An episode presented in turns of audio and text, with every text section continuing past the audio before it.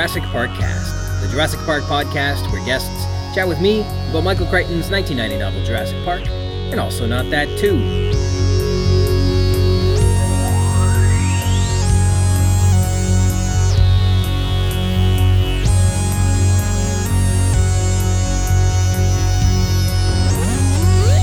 My name's Ryan Rogers, and I'm a big dumb Jurassic Park fan. Welcome to episode 45, The Park, recorded here on a snowy Durham Region day after we did indeed get quite a bit of snow as we wrap up the month of January on uh, the 29th, 2023.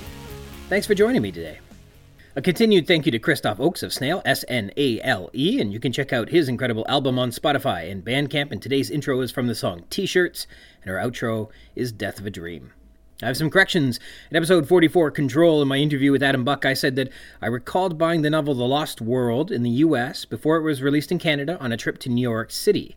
But Adam was right. The teacher strike that opened the window for my family to take me on a trip without missing any school over the Halloween weekend was in 1997, and so I couldn't have bought the book as described on that trip. I literally went to my parents' house. We were visiting my dad's uh, for his 70th milestone milestone birthday. Happy belated birthday, Dad. And I dug through the attic of the barn for some old photo albums and found that the New York City trip was conclusively Halloween 1997. So now my story is this I think we went to Washington, D.C. in 1995, and it would have been on that trip, probably, that I got the book in the States before it was available in Canada. Now, I was not able to find the photo albums from 1995, so I can't confirm these details, but only refine my hypothesis. But I was acutely aware that The Lost World was coming out before it was on bookshelves, because I remember reading, like, maybe it was Time magazine. I think that had uh, an article about the upcoming sequel and the upcoming movie, and it had an entire excerpt of the novel in the magazine, a few paragraphs from like the Tyrannosaur parents attacking the trailer which we can all recall from the novel and the film. That's one of the very few parts of the novel that was adapted into the screenplay, but like I knew the book was coming out before it was available. That's true. And I distinctly recall getting it early, and I was delightfully surprised to do so because it was something a common Canadian couldn't have as early as I had it. Again, that's just how I remember it. Why let the truth get in the way of a good story, right? Uh, what else did I get wrong? It turns out there were only 30 Major League Baseball teams. I thought there were more than that. I would never have guessed the NFL and NHL both have more teams than Major League Baseball. Also, uh, let it be a matter of record, I'm a bad partner for Trivial Pursuit. I don't know anything.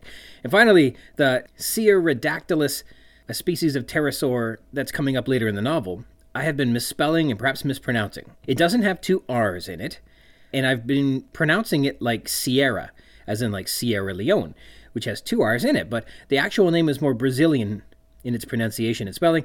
Now, what's the Portuguese pronunciation for the state upon which this animal animal is named? Well, I've heard it in Portuguese videos pronounced Usera, Ciara, and Ciara, and Sayar da. so I don't know, but the Seer Adactylus seems incorrect. You gotta put some Portuguese pep in it. That's how you pronounce it. The Sierra Redactylus. Cyrrodactylus. Cyrrodactylus. I'm not sure. I am not Portuguese. All right, dinosaur news. Our first story is of a new titanosaur with an unusual tail described in a paper from the journal Cretaceous Research in 2023. The specimen was collected from the Yixian Formation, which dates to the Barremian age of the early Cretaceous of the Liaoning province of northeastern China. The new species is named Ruxinia zhangi, and it is characterized by a unique combination of characters of the dorsal and caudal vertebrae and neural arches. The phylogenetic analysis machine calculated this sauropod as a titanosauriform, and its description, quote, increases the diversity of early branching titanosauriforms in China and highlights the tail morphological diversity in this clade. There are now more than 50 species of titanosauriforms identified, but the caudal vertebral series are especially poorly representative elements of these animals, making this a special discovery. The name honors Mr. Ruxin Zhang, who made significant contributions to the establishment of the infrastructure and specimen collection of the Erlian Haote Dinosaur Museum. The holotype ELDMELJ009, housed at the Erlian Haote Dinosaur Museum, was uncovered from the Yixian Formation. It's comprised of 14 cervical, a series of dorsal, and some sacral vertebrae, 52 caudals, 36 chevrons, several dorsal ribs, a left ilium, left pubis, left femur, left tibia, left astragalus, and a metacarpal and a phalanx. Ruxinia would have been about 40 feet long and had a stick like tail. The fossils indicate it represents the largest sauropod yet found in the Jehol biota, with the length of the femur larger than those of Liaoningotitan sinensis and Dongbeititan dongi. The next story is about another very new paper published in January 2nd, 2023, from the journal Nature called Decoupling the Skull and Skeleton in a Cretaceous Bird with Unique Appendicular Morphologies. The authors report on a, quote, early Cretaceous non avialan dinosaurian akinetic skull with an avialan postcranial skeleton revealing the key role of evolutionary mosaicism in early bird diversification. Named Cratonavis zhui, which combines the Latin avis for bird with craton, referring to the North China craton, and the specific name honors Chinese geologist Zhu Rixiang, who has studied the destruction of the North China craton. I looked this up. The North China craton is a continental crustal block with one of the Earth's most complete and complex records of igneous, sedimentary, and metamorphic processes, so it's geologically significant. Cratonavis has been phylogenetically classified as a jinguofortisid, which I had to look up. Uh, these are bird like animals that represent the transition from an animal like Archaeopteryx, which had a long tail, and more bird like animals which have a pygostyle, uh, which is like a short tail ending in a compound bone. So think of of an animal with a tail and the other with a rump from which long tail feathers spring out of. Uh, one's got vertebrae in its tail and the other it just has plumage there. Uh, what stands apart with this discovery is, as far as I can understand it, the postcranial body is very bird like, but the skull is very non avian dinosaur like. There have been articles that have said this has a Tyrannosaurus head, which is a bit cringy, but it would have had a head much more like an Archaeopteryx, but a body much more like a bird, whereas Archaeopteryx has the long tail, long legs, and long clawed fingers. The holotype IVPPV31106, housed at the Institute for Vertebrate Paleontology and Paleoanthropology, was uncovered from the Jiufotang Formation. It's comprised of a complete articulated individual with preserved feathers. All right, and with the corrections in the dinosaur news out of the way, please let me introduce you to my special guest this episode. All right, my terrific guest today, I'd like to introduce everyone again to the author, the podcaster, and presently a Texan Correct, Texan. All right. Uh, please welcome back to the show my terrific guest from episode 14, Airport, Robbie Dorman. How you doing today? I'm I'm good. Thanks, Ryan, for having me back. well, thank you for coming back. I like this. Yeah. Uh, I'm currently a Texan. I might be a Floridian soon-ish, depending on the whims of interest rates uh, in the U.S. But well, That's Texan cool. for now. I, I, keep hearing about Florida in the show. Are have you have you lived in Florida before? Yeah, I'm from Florida originally. You're from Florida, okay. We've moved a lot since my wife and I have been together. We've moved to South Florida, to Edmonton, to Austin, and now back to Orlando. So it's a lot of a lot of moving. So that's exciting because uh, obviously I'm calling you from Canada, although I'm not in Alberta. But uh, no. did uh, when you when you're up in Edmonton, uh, did you get um, get into the hockey and stuff like that up there? Oh yeah, yeah. I'm an Oilers fan now. Right on. I in where I grew up, there is no hockey culture, mm-hmm. zero. Uh, so it's like it's a distant, probably fifth sport in where I am, which you know, football rules. Football yeah. is number one with a bullet. I grew up a football fan, but you move to Edmonton, I'm like, well, I'm like, you know, do as the Romans do. Like, this is a way to kind of get into be a Canadian, be an Albertan, be an Edmontonian. Uh, I was like, I'll. So I follow, so I start following the Oilers, and that is right in the midst of that big playoff run they had with, and obviously Connor McDavid, Leon Draisaitl, those guys are mm-hmm. incredible to watch. And now I'm just an Oilers fan, and they went to the Western Conference Finals last year, got destroyed by Colorado, but that's okay. Yeah, they were in good company. Was, I think most people did. yeah, I mean, I it's a long playoff run. It's fun, but yeah, I'm a hockey fan now. It's my main, main primary uh, sports fandom. How long were you in Edmonton?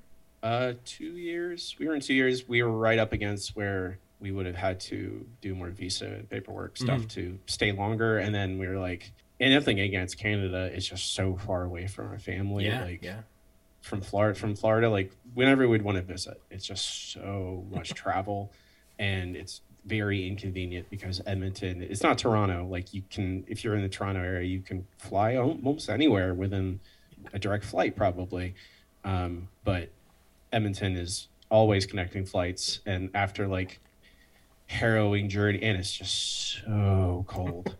like I've never been so cold in my life, and now when we get winters in Texas, like yeah, it's gets below freezing sometimes, but it's not negative 40 like it's just impossible to describe to people like oh yeah i talked to people in texas who've never left texas or never left the south and they're like hey mm-hmm. i'm cold. I'm like yeah it's 35 degrees colder than my freezer outside right now. Yeah it's not yeah exactly. It's not it's cold but you're like if you walk outside we, could you die? Because that's because that's the situation. You're like in edmonton like they're like you get tips. You're like don't if you go out in winter and like you like literally people my co my wife's coworkers would say oh if you pinch your nose shut and it doesn't open up go back inside. Yeah. And you're like oh because you could die. Or like when we leave the airport we leave our we'd leave our car we'd have to go you know it'd be late at night it's negative 25 and the bus driver takes us to our car he's like i'm not going to leave until your car starts because if i leave you out here you could die. Oh, and we're like i mean thank you appreciate that. You're very kind. But yeah, I mean, it's it, it's the proximity to our families, and that's I mean, ultimately like, hey, we're going back to Florida, so hmm. you must have a book of um, all your unique uh, horror story ideas. I, I there, you have to you'll have to jot down. It's so cold you will die, and just somehow have the cold chase people. I mean, that's underneath the that's in Antarctica, but a lot of that there's a lot of cold in that. I mean, I love the thing. That's it's directly inspired by the thing, but mm. the cold is a big part, and it's direct experience. There is no. I don't need to like. I didn't need to read about oh how cold affects people. Like I lived it, and it's and then like in, for, it's a way of life for a lot. Like you live up there. It's not like yeah, it's cold, but it's just like oh, yeah, it's cold. But mm. for me, I'm from Florida. It's tropical weather basically, and go to Edmonton. It's it's a rude awakening. Mm-hmm. It's not part of your routine to be prepared for it. Yeah, exactly. It's like every day you're just like, mm-hmm. oh yeah, you you have to worry, about make sure your furnace is working, and start have fires and stuff like that. Luckily, we we were pretty. We luckily had an apartment that was prepared for right for the winter. Yeah. So was uh, I know Killer Hockey Mascot came out last year, which was one of uh, your your newer novels, and uh, is that influenced by your time in Edmonton, discovering the Oilers and enjoying that, or was that kind of always uh, something that you're you're um, gonna get to? Like I mean, it's I like the main villain is gutsy. Yeah. It's just it's very much like what if we took gritty? You know, gritty is fun. I love the the, the Flyers are terrible, but uh, gritty is fun and he was a meme. He was he's kind of fallen off a little bit now, but it was a huge meme impact then. Right, like that that same period I was starting to get into hockey, mm-hmm. and I was just I don't know. I think I was joking with a friend one day about, you know, it would be fun to have gritty, but dial it up even more and make him a killer. And he was like, "You should write a book about that." I'm like, "I should." It was, and it was like, "Yeah, there's it's about there's hockey it's connected to hockey but it's really not it's not a hockey book. There's some like fun supporting characters that are hockey players but okay. it's mostly about i don't know it is of like i was i think about this a lot where like i have some books that are like huge gut punches and filled with things that like rip you apart and traumatize you and then other ones that are like more like throwbacks to like those fun slashers from the 80s or 90s where it's not I don't. It's not necessarily like you pull your heartstrings a little bit, but mostly it's just like this is fun. Like it's a big, like imagine gritty, but he's a killer, and like it's just silly and stupid, but you just play it straight. And that's I just I went, you know what, it and just title it Killer Hockey Mascot. Yeah. Like it's just that. Why am I going to dress this up? Mm-hmm. Like it, it is what it is. Like I when people I when I talk to people about it at shows, like when I bend uh, at horror shows or something, I'm always like, it is exactly what it is. Mm-hmm, mm-hmm. It is exactly what it says it is. It's if the book is called Killer Hockey Mascot. Yeah. Snakes on a plane. Yeah, precisely. It is literally that. It's like, and snakes on a plane is like, it tells you what it is. You know what it is going in. Have you seen the trailer for Cocaine Bear yet? Yes, I'm, oh, I'm so excited. I'm, you know I'm, exactly I'm what you're getting. I'm gonna yes, exactly. Like that movie is like here it is. This yeah. is what it is. What it says on the tin there's it's going to be full of insane dumb like I don't know, like gore and violence and a cocaine, cocaine bear. Like it's like that's just the title. Like what else do I need? Like do I'm expecting like deep uh emotional connections to any of these characters? Nope. But nope. that's fine. I don't want that. This that's not what I'm looking watching this for. Yeah, there won't be some like subplot about locusts suddenly. Uh... Oh no. All that. Well, that's cool. Was there was there anything else that came out of your time living in uh, living up north in, in Canada that uh, might make its way make it make your way into your into your stories into your novels? Oh, I mean, it. I think it is like that. Also, when you describe the Twilight Zone, the Stranger in a Strange Land kind of feeling, mm-hmm. that is in all of my. That's in a lot of my books. Is like that idea of someone walking into a strange situation, not feeling like belong. Um, I could probably point to half my books where the protagonist has entered into a new town. They're a new new person, a stranger in a strange land, and that it, it, you know it kind of affects their worldview and they feel like they're being watched it feels like they're they don't belong here mm-hmm. um, and that feeling never goes away it's always there mm-hmm. so yeah last time uh, we spoke you had burial coming out or it was new at the time and yeah. uh, and and you recommended regrowth as a very michael crichton-esque styled story and i'm happy to say i got to check them both out and they were both cool I don't know if this is like common through all of the novels you work on, but uh, these two, they uh, they both are kind of set in these dystopian futures and for me, I really uh, identified in Burial that it felt very much like um, I was a big fan of Fallout, specifically like Fallout 2, and then uh, the new Vegas one was really cool. And it just kind of, as it was like that Western feel going through the wastelands and things like that, I thought it really had that feel to it. And so I connected in a, in a really fun way. Like, I think it was interesting too that like, um, you don't get into too many details regarding like how, how this new reality is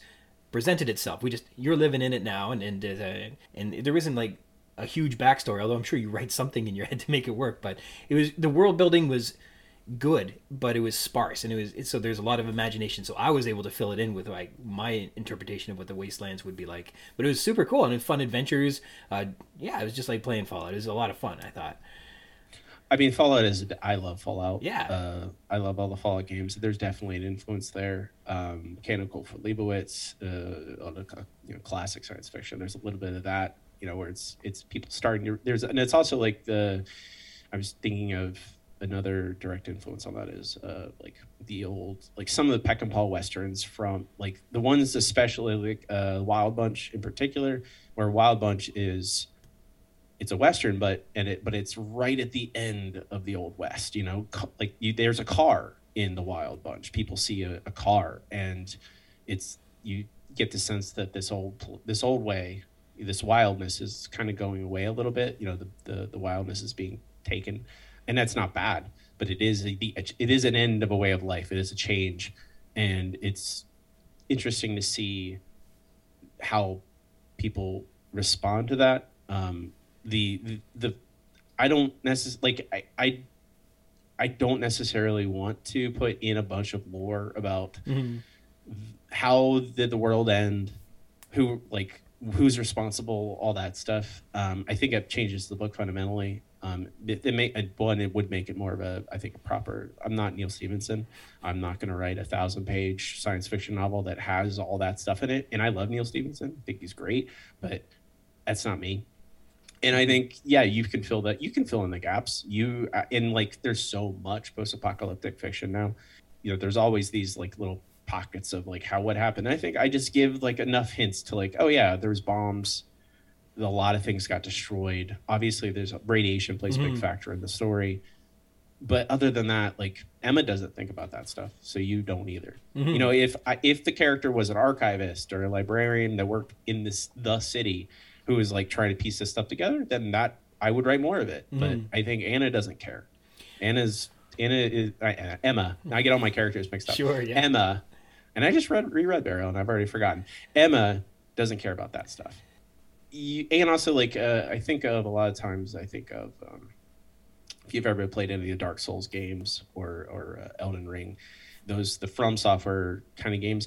There's no story in it really you're just kind of wandering this world and you get in, you infer things just from picking up pieces of things and mm-hmm. stuff like that and i think like that's where i was my mind was in that place too where it's just like follow emma around and she'll tell you what you need to know mm-hmm, mm-hmm. well i like it in that it's um story building requires cohesion or else you wind up with just like different narratives and they don't if they don't connect together they um they can be distracting or just a waste of time or or something like that. And so you're right, unless you had an archivist or there was something in the past or they had some stake in the in the in the creation of this dystopia. If there was something related, you put it in. If it's not related, uh, you can you can have a very streamlined and, and, and, potent story without diluting it with details like that, and, and it works successfully. Like it, you wonder, and I think wonder is good too, but you don't uh, you don't you don't miss out by any means. It's, it was yeah, I thought it was really well done. I appreciate that. Thank you. And then that seems like in a more distant future than regrowth, where it still sounds like the cities are falling, sort of. Uh, yeah, regrowth is absolutely a pandemic story. Like yeah. it was like I was, it was very much like oh we're, and it was just like push it a little like there's you know I think I mentioned at the very beginning like oh people are fighting over toilet paper. Mm-hmm. It's like it, I remember very distinctly early days pandemic when there was grocery shortages and stuff like that, and it was very much like that tense kind of space where people are uneasy they don't know what's going to happen i just bolted that onto the idea i already had of the like the scientists and trying to regrow limbs and things like mm-hmm. that but that yeah there's a that is near future and like to be fair the, those two books are probably the only ones that are so far out of modern day oh is where like i think i think i think most of my books otherwise I, I people ask me, are they connected? My books all connected because I write so many of them, and I like to think most of them take place take place alongside each other. Mm-hmm. Like they're not, and like even in I do put Easter eggs in, like Death Rattle in particular. It has a few Easter eggs that mention things happening in my other books, mm-hmm. but those are the two where like they don't, they can't take place in the the world as those the normal world, so to speak. So they don't, but. um but a similar not, adjacent world, yes. yeah, yeah, exactly. But it's more about I created the world that would best, basically, like create a pressure cook, especially in regrowth. It's a pressure cooker mm-hmm, situation mm-hmm. where, like, you know, put in this in this lab and sort of really increase the pressure, dial it up over time, over time, and what would create more pressure than the world ending. Mm-hmm. And then I think you described regrowth as living in a dystopian future, having a Bond villain for your nemesis or, or as your employer, and, and you you know everybody's underground, and then um, a scientist is pressured to develop an advancement that helps people regrow their limbs, but they uh, his faith in in doing the work for good is shattered pretty early, uh, but he's compelled, he he's forced, cajoled to to move forward yeah. with it without ruining anything. And it was really you mentioned like this one's the most I guess Crichton-esque, and it was. I liked how we they become isolated, they get into this scientific world, and those are two things that I think Crichton does really well. Jurassic Park, in particular, it has to be on this little island. It has to be in this little spot. If it were anywhere else, uh, it doesn't. It's proven to be a little sloppy when they when they take dinosaurs off the island. But yeah, and the science was really neat. How much work went into coming up with um, whatever the barriers are to like regrowing a limb or or like the whole idea of feeding calories into it was really fascinating. Like is there research you looked into to that or did you just uh, have to yeah, imagine I mean, it I, I did I, I think there are levels to this and i think crichton generally did more look closer into things like there i think his science is more sound than mine uh, obviously mine but uh because cloning is generally was and is still you know fees like you can we can clone animals it's generally it's under a lot of scientific rigor but you can do it uh, and they have done it. I looked up you know i looked up people and there are people who there are scientists who are researching uh, obviously healing te- prop, healing techniques to to get more advanced healing uh, better and faster there are people who research can we regrow limbs? Is it possible in mammals and humans etc and like the the obstacles that they face in the book are real obstacles. They're real things that people face. And the and gene editing and and cas9 and and like I re, I was I finished my read of Jurassic Park before recording and there's mentions of all that stuff in it. And like it's interesting to see because I did look at what's the current research you know and what it's at and what are the the, the pitfalls. And I just, I just kind of like, well, this is near future. This is advanced tech. I can fast forward through some of these things. They figure out the problems, and I, I, I, I mean, Matt, my co-host on the Simpsons show, is one of my beta readers. He he looks at the books before anyone else does. One of them, and he is he's pretty dialed in on modern science stuff and he was my like i lean on different beta readers on for different books depending on their tastes and matt i definitely lean i'm like does this pass? he reads a lot of science fiction hard science fiction too so i'm like does this pass muster? Does does this pass the? It, it just needs to pass the smell test. Really, I don't need like if you're an actual scientist and you're working on gene editing and all this stuff, you're probably going to read my book and laugh at me. That's fine. Yeah. I, I, don't. Yeah, I I get it, but it's mostly I, I get like eighty percent of the way there with real science, mm. and then I let the rest of the twenty percent take over where it's science fiction. Where I'm like they and like those the monk like I mentioned like oh yeah they use monkfish you know uh, stuff. They they blend in all these different g- gene techniques and, and, inject it this way and that way using CRISPR and all that stuff.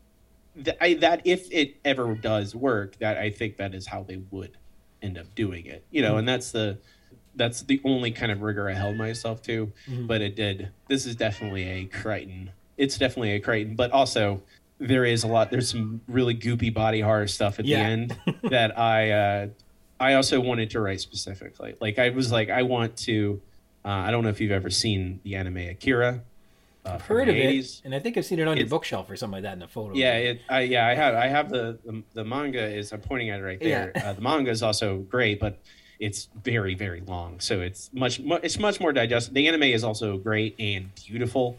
Uh, it is like often held as like one of the defining films that kind of brought anime to the West, mm. to more mainstream acceptance in the West because it's so beautiful. The animation is incredible. This it's a science fiction story um, as well, but it's also like there's some kind of gross body star stuff in it. So Akira is definitely a big influence on regrowth. It's it is. I just I always pitch it as it's Crichton meets Cronenberg because David Cronenberg mm. is so well known for his body horror, but it's actually more M- Michael Crichton meets Akira, um, Akira Toriyama uh, uh, but and but it's it that is not as most people when I ask, have you seen Akira? They're you know maybe you know one in ten will have or two in ten people have seen it, but most haven't. So I just mm-hmm. you know Cronenberg is good shorthand for kind of gross body horror stuff. But I don't know. I think that's it's also like uh, I think The Fly or The Fly Two. Those The Fly Two is not a very good movie, but it does have a similar setting. So mm-hmm. I think it the, those those kind of body horror movies where it's like a man is changing into something and he doesn't know what to do about it. So there's a, there's elements of there. One of the things that you do that Crichton doesn't necessarily do in Jurassic Park, anyhow, but in some, is uh, so Jurassic Park has a, a, fairly large cast of characters, and you don't really spend a specific amount of time with any one of them, and they don't really go through like a growth or a journey, really. I mean, they, they survive adventures, but they don't you don't really see them coming of age or, or something like that. Uh, but obviously, uh, in in the two that I uh, had gone through, uh, really really character centric, and their motivations are always clear. And, uh, and, as they learn and change, you feel that with them, and they have uh, responsibilities to others and stuff like that, which Jurassic Park doesn't do. and maybe I don't know if Crichton did well or often, um, but that, that, I don't think was what Crichton was focusing on. But it's good to see that that is what you do do. And then uh, as they go through these journeys, you do have like the heartstrings. They aren't just you know these, these uh, splatterfests or, or crazy things and uh, interesting journeys that they go on, which was good. Um, and a big part of the Simpson show is when you when you fix a broken episode, and uh, you know that's got to be the hard part. That uh, you know how could you change this? collection of nonsense and turn it into a narrative that means something at the end because the, the you know the first few seasons of the simpsons did that and you know even full house did it there was like a little sit down with danny tanner at the end of the episode and have a little heart to heart and it was contrived and it was dumb but it, was there because it meant something and then without yeah. that though like this, this sh- what does the show even mean if you don't have that uh, if it doesn't mean something what is it i mean it, it i think crichton doesn't he's in like rereading Jurassic Park, and I also we drove from Texas to Florida for the holidays, mm-hmm. and I, and I I don't know if I'm making it a tradition, but I re re listen. I have the I have Sphere on audiobook, so okay. I list re listen to to Sphere, and then I reread Jurassic. I finished my read of Jurassic Park, and it's I think Sphere has a little bit more of it, but I think honestly, Crichton through most of his books, were he's really capturing like the pulp stories, uh, pulp science fiction mm-hmm. from 30s, 40s, 50s, uh, and and kind of melding that with a somewhat harder sci-fi with the the actual data about how to, how you, how are we cloning dinosaurs? How you know, how does DNA work and all that stuff? And those pulp stories, they're they're adventures. You know, they're like in Sphere in particular calls into uh, you know, 20,000 Leagues Under the Sea, Jules Verne. Mm-hmm. And I think Crichton is a Jules Verne type in a lot of ways. And I loved Jules Verne when I was when I was a kid. And I love Michael Crichton. And I think it's for those same reasons. It's like it is a f- exciting adventure that is also it makes it feel more real because he leans so hard into harder sci-fi you know he, he is also not a Neal Stephenson, but that is also not a bad thing because neal stephenson books are very long and can sometimes be hard to get through because uh, you have to read them over weeks well in jurassic park i re i read finished this in a, in a day like it just i breezed through it because one i've read it many times so it's not like I'm not processing a lot of new information. But the Simpsons uh, in season 20, um, in season, you know, especially the late teens, which is, is absolutely brutal. There, it is just, it's, it's just things, you know, things happening. And there are ep- absolutely episodes where Matt and I are like, I don't feel like it this mm, is it's mm. too hard like it's not like it's not it you feel being mis, you feel like i feel like almost like being, being being mistreated like by the writers of the show like of the show that i've loved and now I've put a lot of hours into mm-hmm. it because i've literally i think i've joked about this with matt before but i think it's true me and matt are probably the people aside from people who have worked on the show yeah. have actually spent the most time on the simpsons um, working with the simpsons properties and maybe if you're like working a ride at universal you know, if you have, like take a ticket taker at the Sims, one of the Simpsons rides, but it's the fix this episode stuff is, I think it is one of the things that I can. It is a unique thing that I can bring. Like anyone can record a podcast talking about the Simpsons, yeah. and there are many people who do. But it, I think, it is something that because I write for a living, that I can add that little that little and I think it is a thing that I try and put in a lot of most of my stories. Some of my stories, like Killer Hockey Mascot, there's there's somewhat character stuff in it, but it's not a character journey like Burial is. Burial is a you're following Emma along the whole way, and her it's her journey. But most of my books, I connect to a character, and because you care about the character, you care about what's happening to them, you care about what's in the story, and that's always was The Simpsons to me. Is I care about this family. I you know I it I think it helps that I connect in that like Homer is my dad and Marge is my mom. Marge, I and I'm not Bart. I'm more of a Lisa, but it is that idea like you can kind of I insert my family into those roles. It became mm-hmm. a part of my life. But there's a reason I'm 37 years old. I can go back and watch those 90s episodes, the golden years, and you watch Lisa on Ice, where Bart sells his soul, and those are they work as art. Mm-hmm. They are they're great character arcs with incredible comedy and and it's not that I don't believe the Simpsons writers at any any time are bad writers.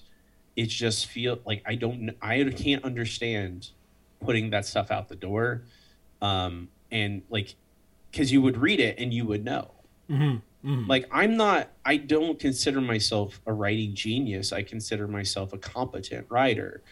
And you could easily look at a script and go, no, there we're missing things. Like it's I can see when I read my rough drafts, I go, no, this is you need to do this, Robbie. You need to add this and this and this. You need to do these three things where the story doesn't quite work, mm. or it's not quite as good. And when I look at those when I watch these episodes, which are it's crazy to me. That is it's just mind boggling that this got passed first. Like people wrote the script and then it went to ta- like it went through table reads and animation and that's millions of dollars spent on every episode and no one said you know what guys we should rework this we should recut this and it feels like it, they have like just a mandate at some point like mm-hmm. pump them out mm-hmm. it's like, like the whole framework of how they do it was mm, perhaps erected incorrectly because it's overlooking I mean, that in the entire process. Yes. I mean, it's like people always ask the like. There's a lot of questions like, well, why did the Simpsons get bad? Why did Zombie Simpsons happen and all that stuff? Um, and it's not one reason.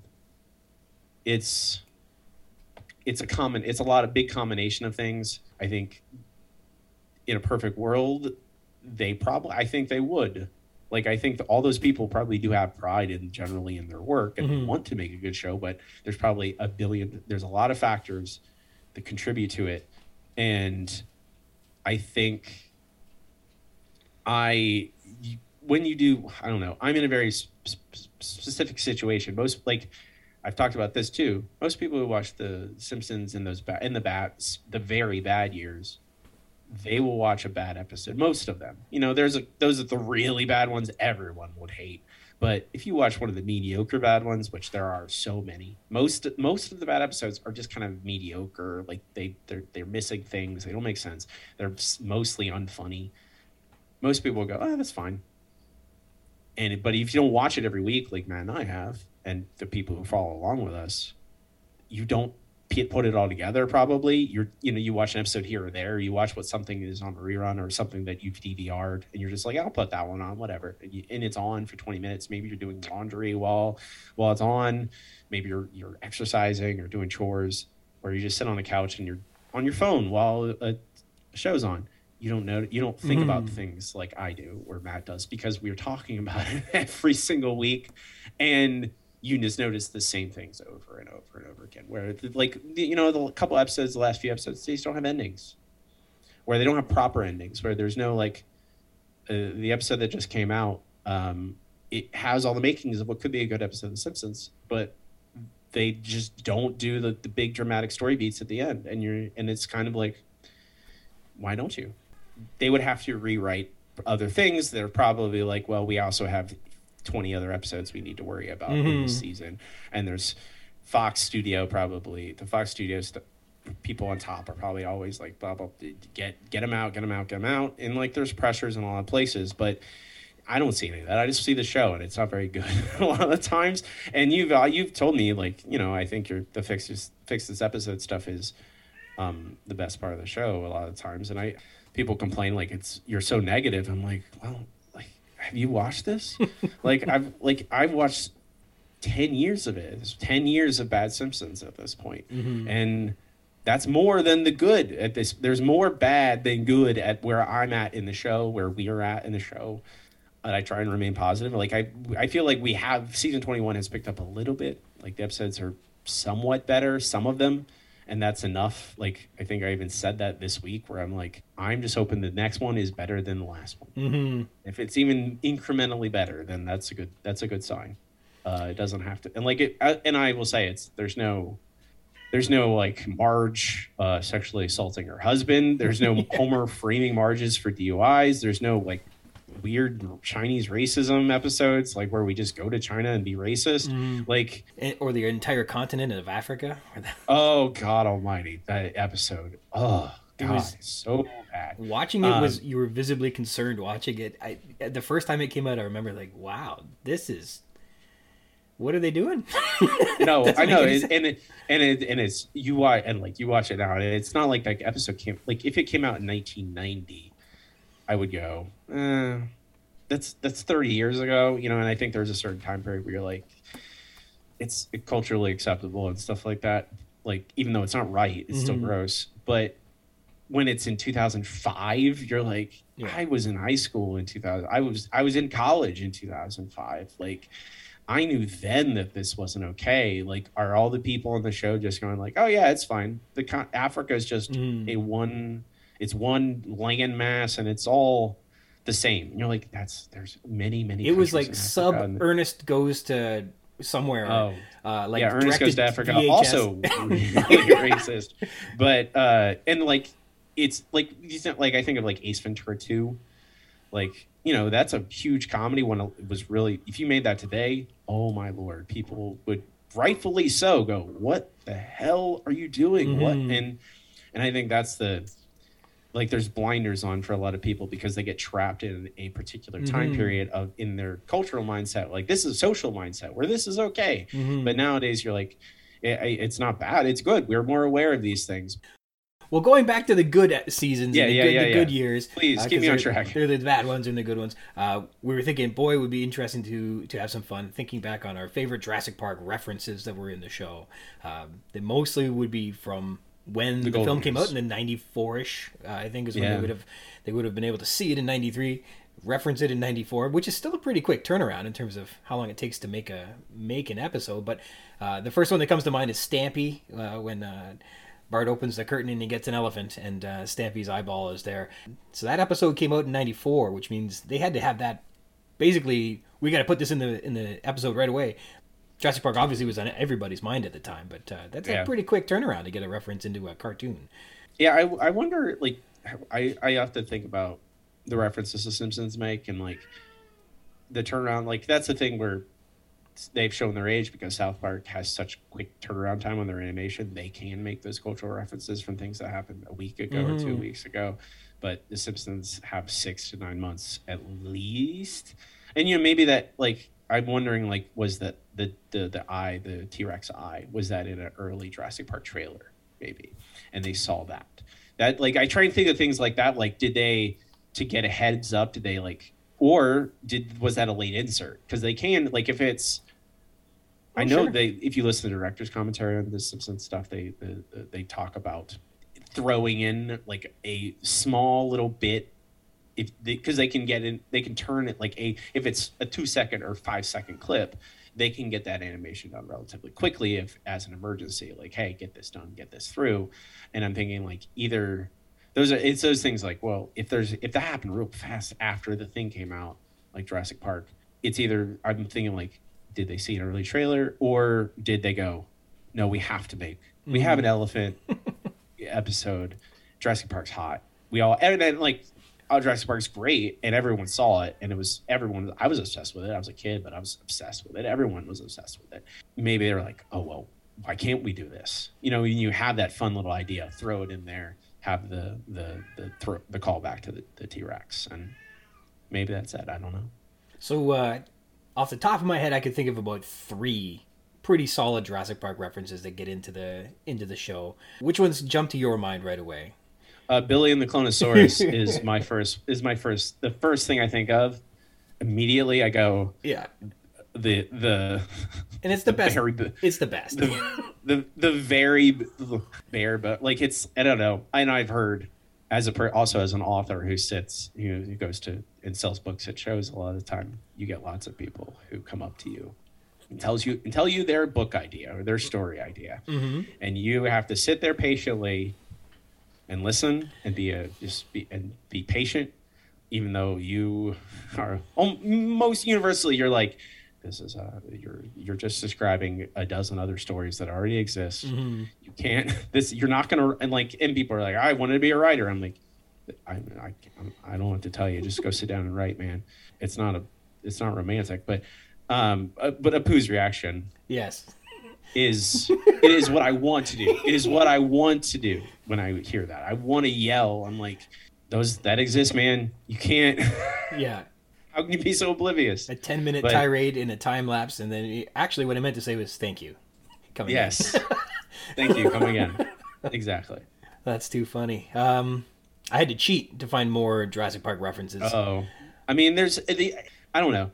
I used to be like the obsessive Simpsons fan. I oh, I have to remember all this stuff. Mhm. But now that I've seen so many episodes and I do the podcast, and you can hear it when we do trivia, like I just I don't Who remember knows? anything anymore. It's all and so like, and when I when people are like, I had to look up references, I'm like, that's no, that's normal human behavior. Like, it's not normal to remember everything. And if you can, I applaud you. That's Matt. Matt has like, you know, Mhm. his brain is like a, a freaking encyclopedia, especially when it comes to Simpsons. I get so frustrated that he remembers all this stuff. But it's normal to have to look. I don't know. Also, I think maybe I'm just getting old and my brain's deteriorating. but- Mhm. Well, they're not important things to have to recall, but uh, there was No, exactly. It's small things here and there. there was a, a more recent Treehouse of Horrors. I think that was uh, one of the segments was like uh, the senior citizens in, in Springfield all became dinosaurs or something like that. And there was That is not a very good. that tree as a horror in general was not good, and that segment was not. There. I would. I could rewatch it. Maybe my mind would be different, but I'm pretty sure it was not very good. But I just liked how maybe the character design in terms of how do you make the characters into dinosaurs. I think that was okay. I don't imagine the rest of it was any good. No, I mean it, I, that's like at this point, Trails of will always give you that, and I mm. can appreciate that. Like character designs, fun, new, different character designs, and The Simpsons have always been great at that. Even in the worst shows, worst episodes, you're always gonna like when it's a winter episode, everyone's in their snow gear. It feels real. It feels nice, and I, you know, the fun designs in science fiction, horror, Jurassic horror stuff is always fun. Like it feels like it's another thing where like it took this long for you to do it like a Jurassic Park Yeah. thing where like there's I mean and with Jurassic World and the the new movies like you have a, a layup to do anything with it but instead you just do this weird old people as dinosaurs thing and I'm like can I just get a direct parody of Jurassic Yeah. like Jurassic Park like I, can I just have the family and the and the townspeople as the employees. We, we have Burns as Hammond. It's right there. It is so easy. Like Mhm. put Lenny uh, like you you know you have you have like the My eye, I'm not supposed to get velociraptors in it. exactly. It's so like right there. It's right there. And we just like it's those things like your layup like that's a layup. Why didn't we ever get it? And like it's not too late. You could easily like Yeah. no one's gonna be upset if they did a jurassic park uh parody or just a straight one. Like why can't we get jurassic park instead of the Shinning? Like we got the Shinning. The Shinning is great. Can we just get Dra- Jur- jurassic park as a Mhm. no? Okay. We have geriatric park and it's like eh, not great. I mean there's also itchy and scratchy land that is Mhm. sort of but that's more westworld you know which it's definitely more, Crichton Westworld. I think or Fr- my that's Crichton as well, but there's no dinosaurs. no, on, man. Frink does mention chaos theory or something like that at one yes, point. Yes, he does. I He watched does. it And, last you know, night. Yeah. Yeah, and it's there. The itchy and scratchy land is there, but it's not quite the same. And I mean, it's good. Don't get me wrong. Itchy and scratchy land's a Mhm. great episode, but yeah, and it's Westworld, and it's still in the Simpsons universe. Yes. There's no completely fantastical things in it, and I kind of want to see people get eaten by dinosaurs. Yeah. So our last Treehouse of Horrors, they did um, that one bit where it's Simpsons Land instead of Westworld, and uh, all of the scene, so people could go and visit the Simpsons Land and and revisit their favorite moments from the show and stuff like that. That was really clever. I thought. yeah, that I, was put together I like really that a lot. Um, I, I honestly this this year's Halloween's they're because they did the full it parody, which I love. I want full parody episodes, like I was talking about with Jurassic Park. They Mhm. just did it with with it, and that was good. Um, the Jurassic Horror, proper Jurassic Horror was also good, and that like that weird meta thing was a lot of fun. So I had to come up with some honorable mentions. I think Itchy and Scratchy Land was one of them because it's not Yeah. Jurassic Park specific. And then it's just like other fun dinosaur references. Obviously, Bart sells his soul has a, terrific moment where Bart has five bucks, gets a the dinosaur sponge, and thinks he's going to unleash it on Lisa, and then it's a disappointing failure. But uh, no, the the sponges, yeah. but uh, the, that was a fun moment. The other one where dinosaurs show up is, I think, another Treehouse of Horrors where he wishes he didn't squish that fish uh, with the magic toaster or something Oh like that. yeah, the try, uh, time and punishment. Is that what that's called? That it's called time. Of, I remember. I love. I mean, it's a lit, the literary references will stick with me. So Mhm. The time and punishment to crime and punishment. Well, there's all kinds of. I mean, bad- time and punishment's a great Trace Horror segment. It's a lot of Yeah. fun. Sounded, it's very. It's in, in Ray Bradbury. You know, it's another Yeah. science fiction author, so it's it's hard to. I like. It's like I would love to be the fly on the wall in some of those Simpsons writers' rooms Yeah. and see what, how their their thought process is and. And even the bad years too. Like I would so curious to hear like How does this what did- work? yeah. what did they talk like was there anyone in that room who'd be like man this is bad and they'd be like well we have to turn it in we don't have any more time and you're like well okay hmm and like is it as simple as that you know maybe it is maybe it is just like oh we were, we are out of time hmm this is the best we can do Well, kind of speaking about running out of time. Last time we spoke, you didn't. Uh, you hadn't yet had time to finish reading the book, and then God bless you. When you did finish, you emailed me back and said, "I'm done and I'm ready." what uh, What makes Jurassic Park a, a rereadable book? Do you think? i mean it's i use the word a breezy read i feel like i should cringe when i say that but i don't think it's it's not a bad thing that's like i write breezy books i think like even if they're horror books and filled with blood and, and guts but like they're they're quick and punchy even though Jurassic Park's not like a short book but Mhm. it, the way it's structured and the way that it like Crichton was a master at crafting uh at, at, at putting new hooks along the way uh, to pull the reader through it um I mean, there's a lot. Some of it's nostalgia. Like I've read it when I was a kid for the first time. I loved it, and I read it a lot when I was a kid. and rereading it now it just makes me think of those times it makes me think and i think a lot of times but i think it's the crichton's writing style is very approachable and i push back whenever someone uh, usually a snooty person goes it's easy it's an easy read. Like eh, meh, meh, meh, it's too it's not a Mhm. real book. Like it has to be literature. It has to be you have to like struggle to read a good book. I'm like no that's not true whatsoever. Mhm. it's very readable meaning it makes sense. It's like and to be fair jurassic park has the book has a huge cast. There's a lot of moving parts. And it dances between all of them really well and that helps and it keeps things fresh and it keeps you pull it pu- keeps pulling you through that Mhm. book I- I think rereading it, I hadn't gotten very like I got our last the last time it was at airport, so I read a little past that Mhm. uh, when we got there. At this point, I reread the whole thing, and this is the one thing I think I re- I forgot between this and my last read. Lex, I can't. I can't. It's just that it's it's everything else is like, oh, this is great. I love it. You know, it's a lot of fun. It's this great adventure. Who boy, Lex, the, the the yelling. There's just a lot of a kid yelling at things, and and Mhm, and, mhm. and like I, I like it makes sense. A little girl because they, you know, they she's much younger in the book than she is in the movie. The, the constant yelling Yeah. about dinosaurs and being scared and wanting to like I'm hungry. I'm like, "Oh, shut up. I find You're, that get- you're uh, about to. You're, you're th- th- he's trying to save you from dinosaurs, man. Yeah. Like, calm down. she doesn't get it. I, I because I'm looking at this so closely. Uh, I- look at like I, the ISO cam on every character, every chapter, and she is the most italicized character for not for the best, right? But I don't know. Maybe Crichton just didn't know how to relate. Uh, she should be terrified. She should be like wetting her pants. She should be cowering. She should be, you know, like I've got uh, ne- nieces and nephews that, like, when they're shy, they're, you know, clinging to an adult or something. And Lex doesn't do that. She's just a brat, which is strange. Like it, it and you know, Crichton won't be the first guy that didn't, you know, write children well. It's not.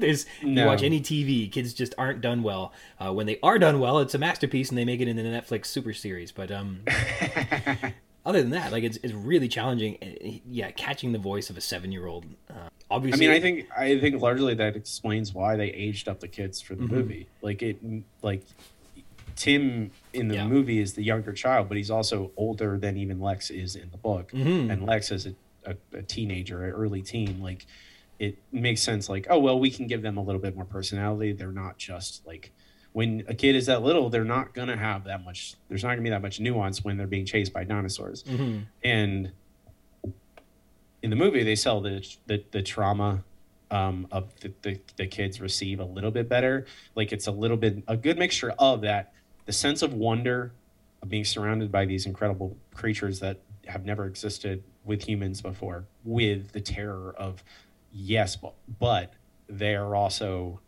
incredibly dangerous because we have never lived with them before. We we and like you know that is a it's a theme of of the novel and the movie is just like this is dangerous this is not this is not something you can just do on a lark you're you're basically you know like unleashing monsters on the world before on the on the world again Mhm. and you can't control them and i think that that's another theme is the control of like we think oh we can because we created it we can control it Mhm. and the idea of chaos theory and like these things are inherently uncontrollable.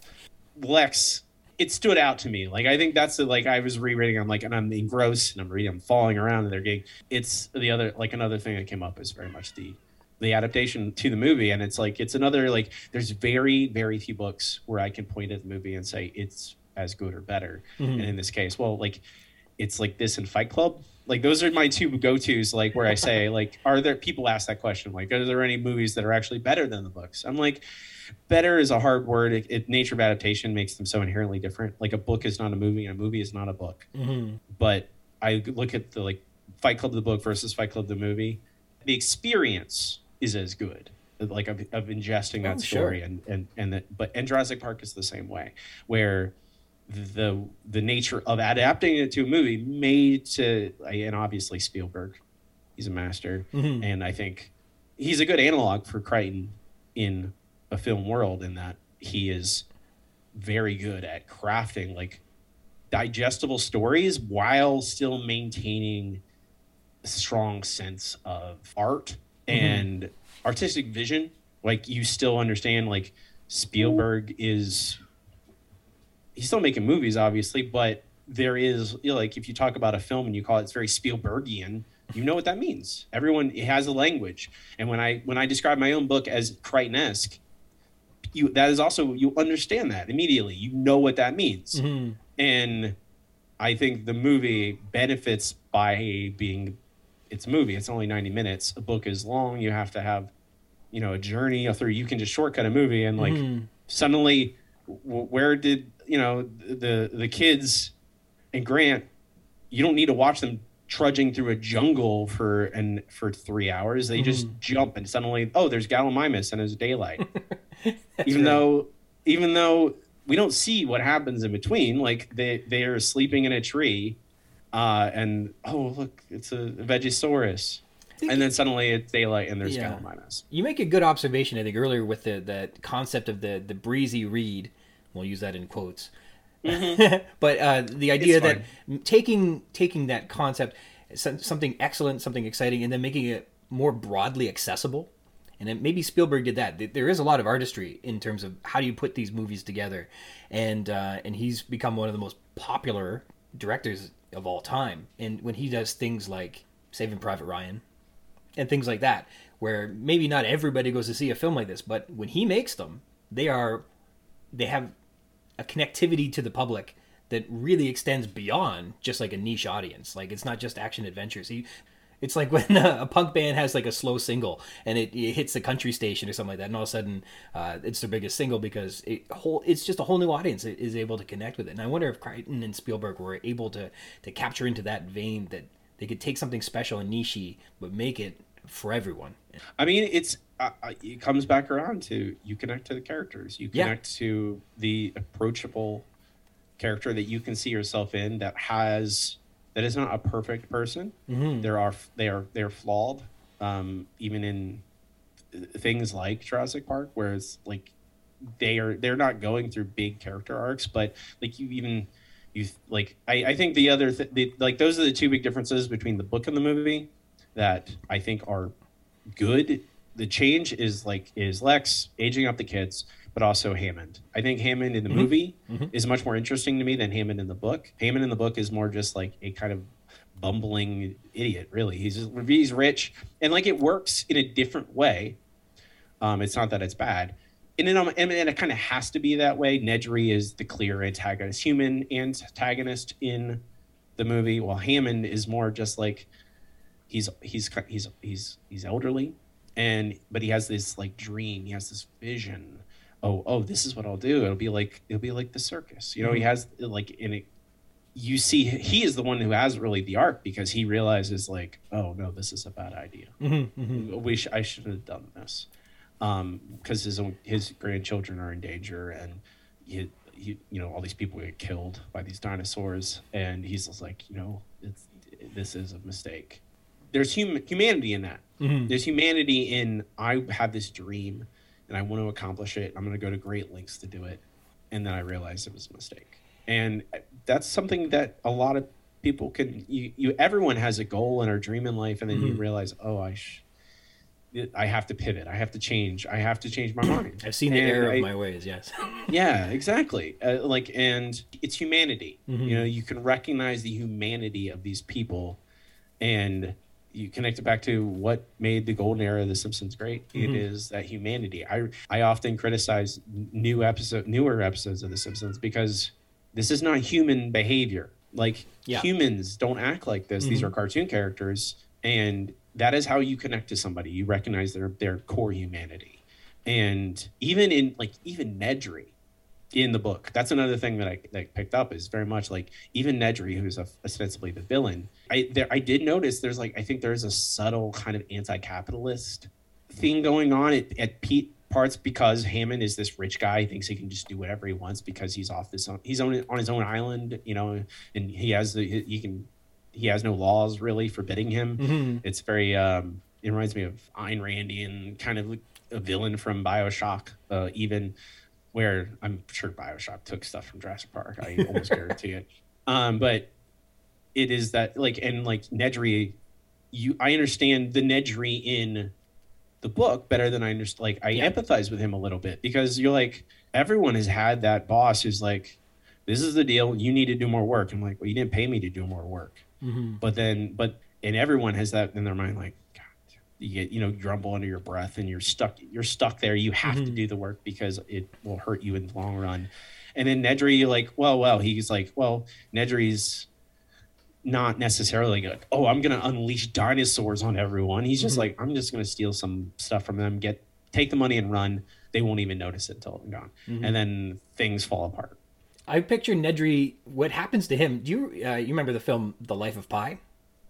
Yes, yeah, And so they very publicly bankrupted the special effects company that made the lion. The lion was legit. It was super good, but they they were budgeted to do it and then the overages bankrupt them to finish the film. And I don't know what ever happened to those people, but like yeah, that film which was really cool, a good a good film, great book. Um, yeah, it killed a whole company of, of people who were working pretty hard and doing good jobs and uh, and I pictured Nedry's kind of like that company in that he he got this gig, he was contracted to do it, then they changed the parameters, and he was his he wasn't going to make any money on it. He was losing money on it. He couldn't afford to keep working on it, and so this opportunity to get uh, a little money back was really just getting like getting even, like not even getting vengeance. it was just no, how do I move forward? Yeah, and it's and it and then you it's a little bit more understandable than the Nedry in the movie who seems just greedy, like in like and like and like they Mm-hmm. He's doing it for fun almost. He's childish in a lot of ways. Yeah, exactly. And then like you know you hired Wayne Knight, who he's great at that particular like you know he's good in that kind of role where he's Mhm. like childish and cartoonishly evil. Mhm. To, to like Newman and Seinfeld is that same kind of like he just seems to thrive on Mhm. causing chaos and mayhem within Jerry's life in Seinfeld, and it's like Nedry is not too far removed, just a little. Mhm. He's just smarter, Yeah. um, but not too smart because he still gets et by uh, Dilophosaurus. yeah, he's a good comedic actor for sure. yeah, yeah, He's exactly. really good at that. But that's not like that's the thing. Like he's a good comedic actor. He's not Sam Neill. You know, he's not Samuel L. Jackson. No. You know, he's he's he's for that good perfectly for that supporting comedic role. Mhm. But in this case, he's like the antagonist. You know, he's like, oh, I'm gonna. He's gonna set that chain into motion, but he's really just an agent of chaos, and literally in this case, he is like that. Yeah. There's, and I mean, I think that's that's interesting to me. The fact that they, I think Crichton does it very well. It mixes that dif- different kind of layers of, of thematic element where it's like you have discussions about chaos theory throughout the book and the movie, and but then you have actual people kind of represent those agents of chaos. Like Mhm. you have, and like I, that's the way I can respect Lex in the like the kind of in some sometimes really insane behavior, but she's a kid kids do act crazy sometimes. I was just, and it was really funny Uh, during the holidays. I went on a drive-through safari with my niece, and she's she's only three, but and you know you drive through and you see oh there's gazelles and there's zebras and stuff like that, and they're pretty close to the car, but they're not dangerous. Uh, it's not Jurassic Park, but it is that kind of experience of like you're driving through, and she's a little girl and she's just like suddenly scared of hmm uh, an a emu, you know, and, and like that that is the thing. Of like emus, like that's a dinosaur. Yeah. Like that's the thing where you like you drive by and there's like big emu like right next to the car and it's as tall as the car and it's huge and has like the the dinosaur like looks like dinosaur talons on the end of its feet and you're like Mhm. man that's just a dinosaur like we they got it like it's right it's birds and it's just like and you're like I get it why you'd be you would be scared you'd be terrified if one of those things came up to you Yeah, there's a lot of things out there that they've they've got it in their head that they're gonna come and take what you got.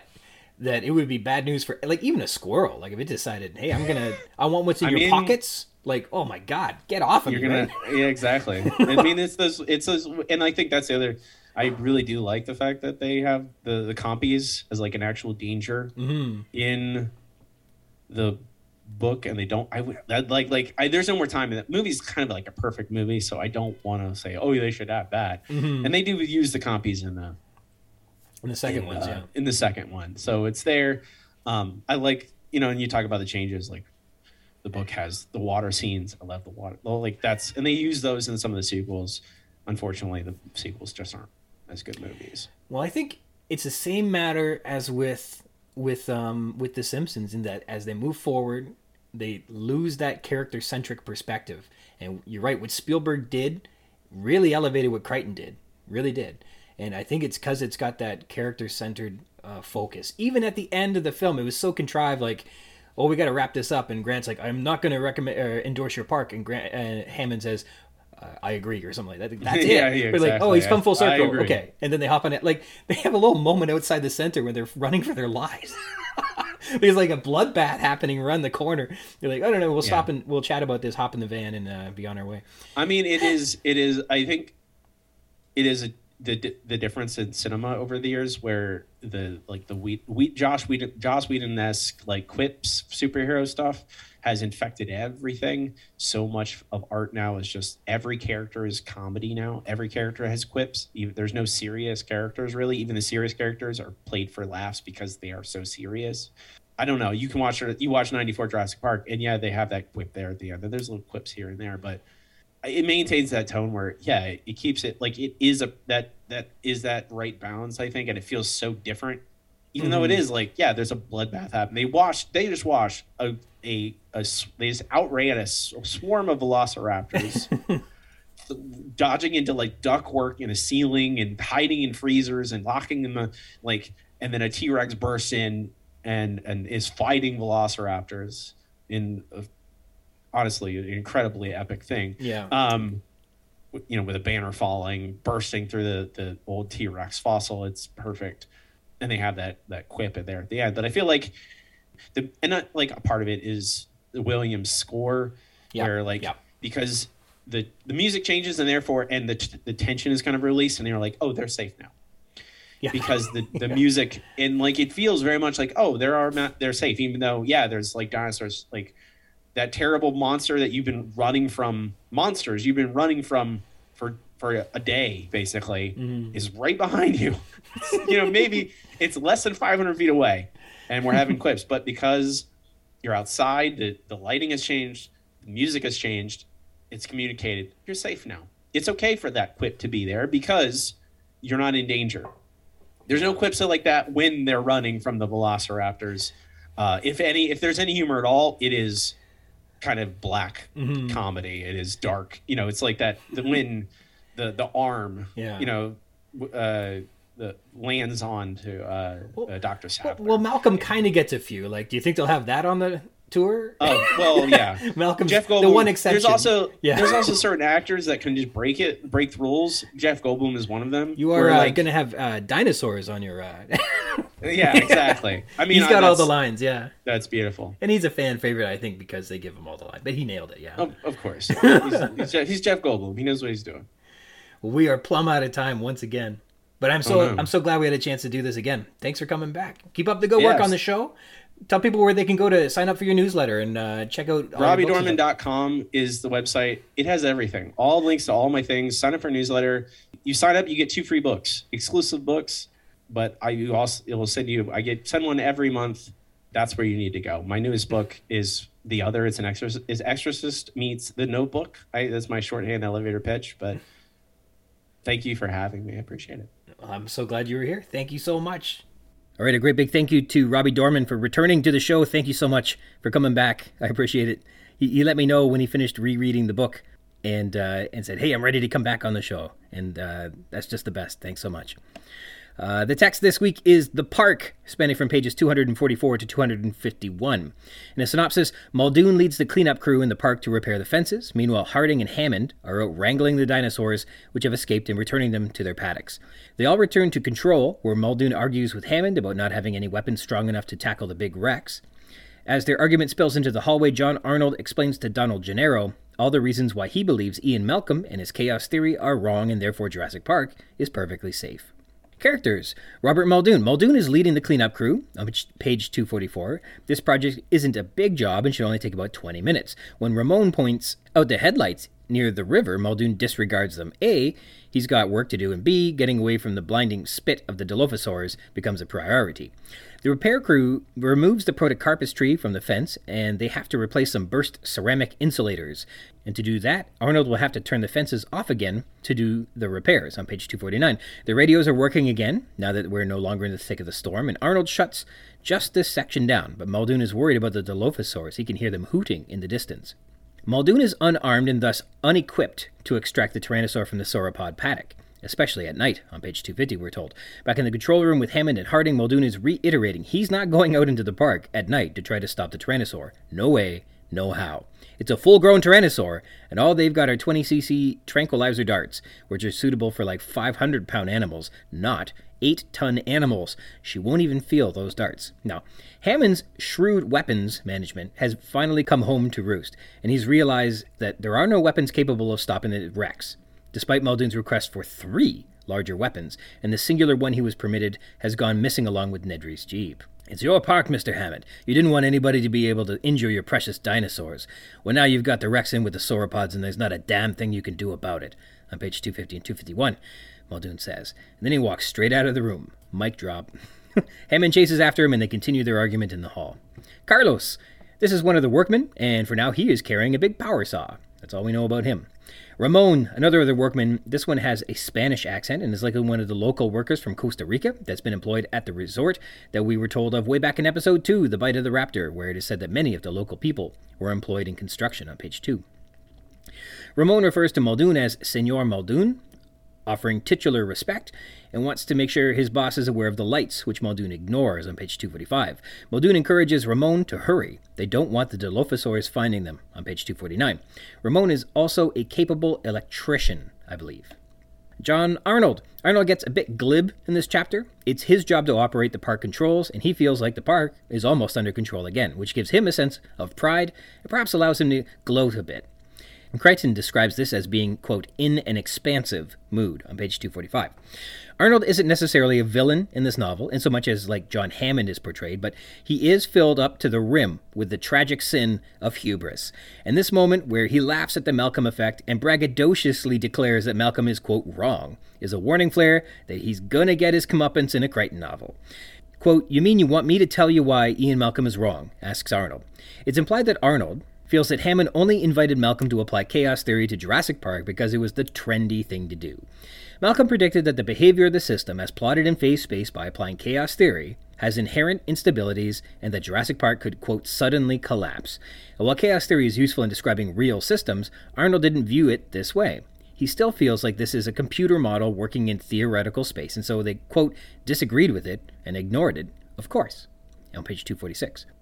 This is due to Arnold's unflinching belief that he is correct and that the quote hell of a goddamn system that they're operating at Jurassic Park fills him with great pride. Quote, we're dealing with living systems after all. This is life, not computer models. He'll, of course, be punished for this. Arnold doubles down on rejecting chaos theory on page 247. He explains Living systems are not like mechanical systems. They are never in equilibrium. They're inherently unstable. They may seem stable, but they're not. Everything is moving and changing. In a sense, everything is on the edge of collapse. With, quote, body temperature serving as an, example of the constant fluctuation of a living system. Arnold convinces Gennaro that living systems are inherently unstable on page 248. And when Gennaro begins to question him on, the, on his perspective on the difference between Malcolm's calculations and their implications on living and mechanical systems, Arnold cuts him off. He doesn't want to hear any more about Malcolm, especially from Gennaro, who doesn't know anything. Arnold presents the data on the screens showing that the park is almost back online, except the telephones. Recall, there were only three cutouts in the fence, which is pretty good, all things considered. Quote, and that's not theoretical, that's a fact. When requested by Muldoon to shut off a section of the fence for repairs, he complies on page 249, but otherwise, Arnold has been working on restoring the phone lines. Upon discovering the down fence between the Tyrannosaur and Sauropod paddocks, Arnold says they'll have to get the T Rex out of there, but Muldoon is unarmed and Arnold knows and tells Muldoon that Hammond won't like them not trying to stop the Tyrannosaur from killing more dinosaurs on page 250. When Gennaro suggests that having an un- an unstoppable Tyrannosaur in the park may indicate that Arnold doesn't actually have everything under control. Arnold denies him, saying, Don't kid yourself. We have the park. It'll be done in a couple of hours. We may lose a couple dinos before we get the Rex out of there, but believe me, we have the park. On page 251. Dr. Harding. He has gone off to transfer, quote, the animals on page 245. We'll learn that the Hypsilophodon and the Stegosaur are out of their paddocks, and recall the Stegosaur was beneath a tree in the Tyrannosaur paddock in the chapter Tim. While moving the Hypsilophodon, Harding is careful to ensure its head isn't hanging over the leather straps because it may impede circulation through the car- carotid artery, which is perhaps a detail we're to read into his proficiency as a biologist and a veterinarian on page 246. Procedurally, the animal was tranquilized, hoisted up with leather straps, and loaded into the back of a flatbed truck. Harding is admitted to have guessed at the quantity of tranquilizer to bring down a 500 pound dryosaur. The risks were that they run off and collapse where they can't be reached, or that they experience cardiac arrest, but this one was caught perfectly. Harding resists Hammond's intrusive commands of the workers, asking him to stop shouting at them. When Hammond complains at some more, Harding pleads with his boss to let his workers do their work without the extra pressure. They are being careful, says Harding, pleading with Hammond to listen and quit shouting at his workers. Harding equips a cardiogram collar to monitor the Hypsi's heartbeat and uses a turkey baster sized thermometer in its rectum. Again, these are all clinical observations that an adroit veterinarian would be making. And hey, we get some of Harding's backstory. No first name, but at least a little bit of his resume.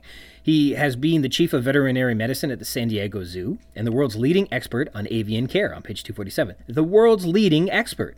He consulted with zoos in Europe, India, and Japan on caring for exotic birds, but note, if you're from England, the common American robin becomes an exotic bird. So, like, if he's traveling to where the birds are, he's exotic to them.